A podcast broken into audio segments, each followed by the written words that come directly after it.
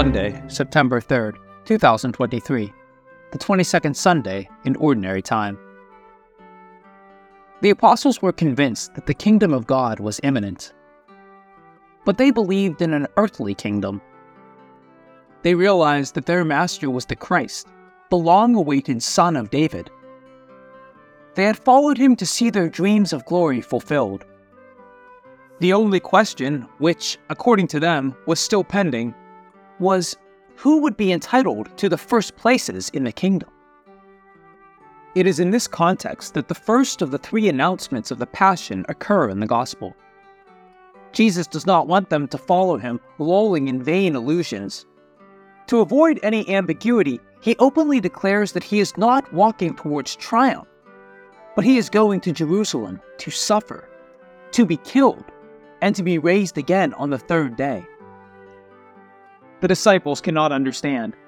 They have learned from the scribes that the Messiah cannot die.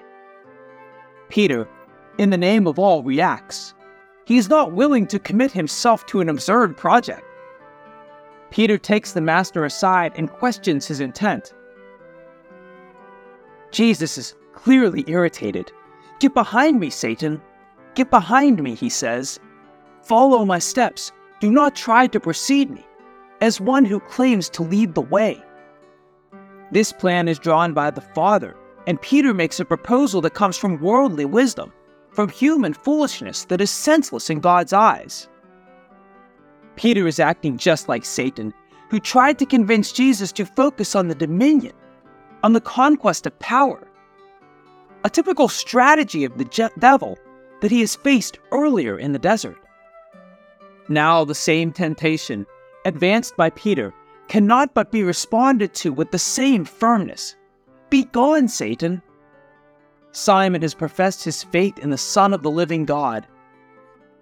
Now he becomes a stumbling block because he lets himself be guided by human reasoning.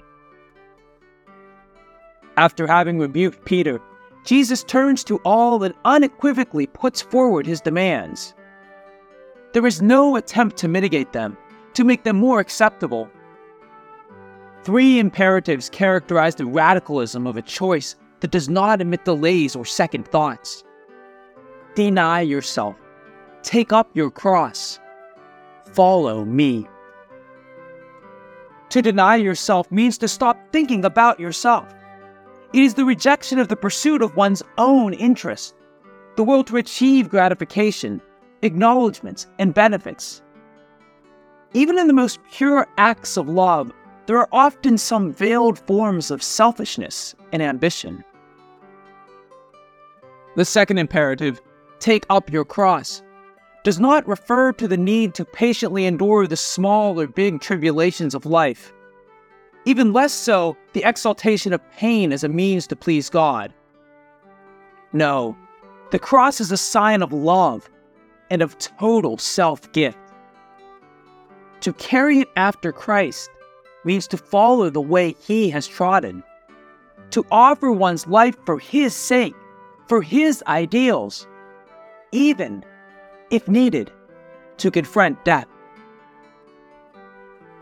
The third imperative, follow me, is to fully participate in Christ's project, to bet your life on love, to follow Him, to walk humbly with God.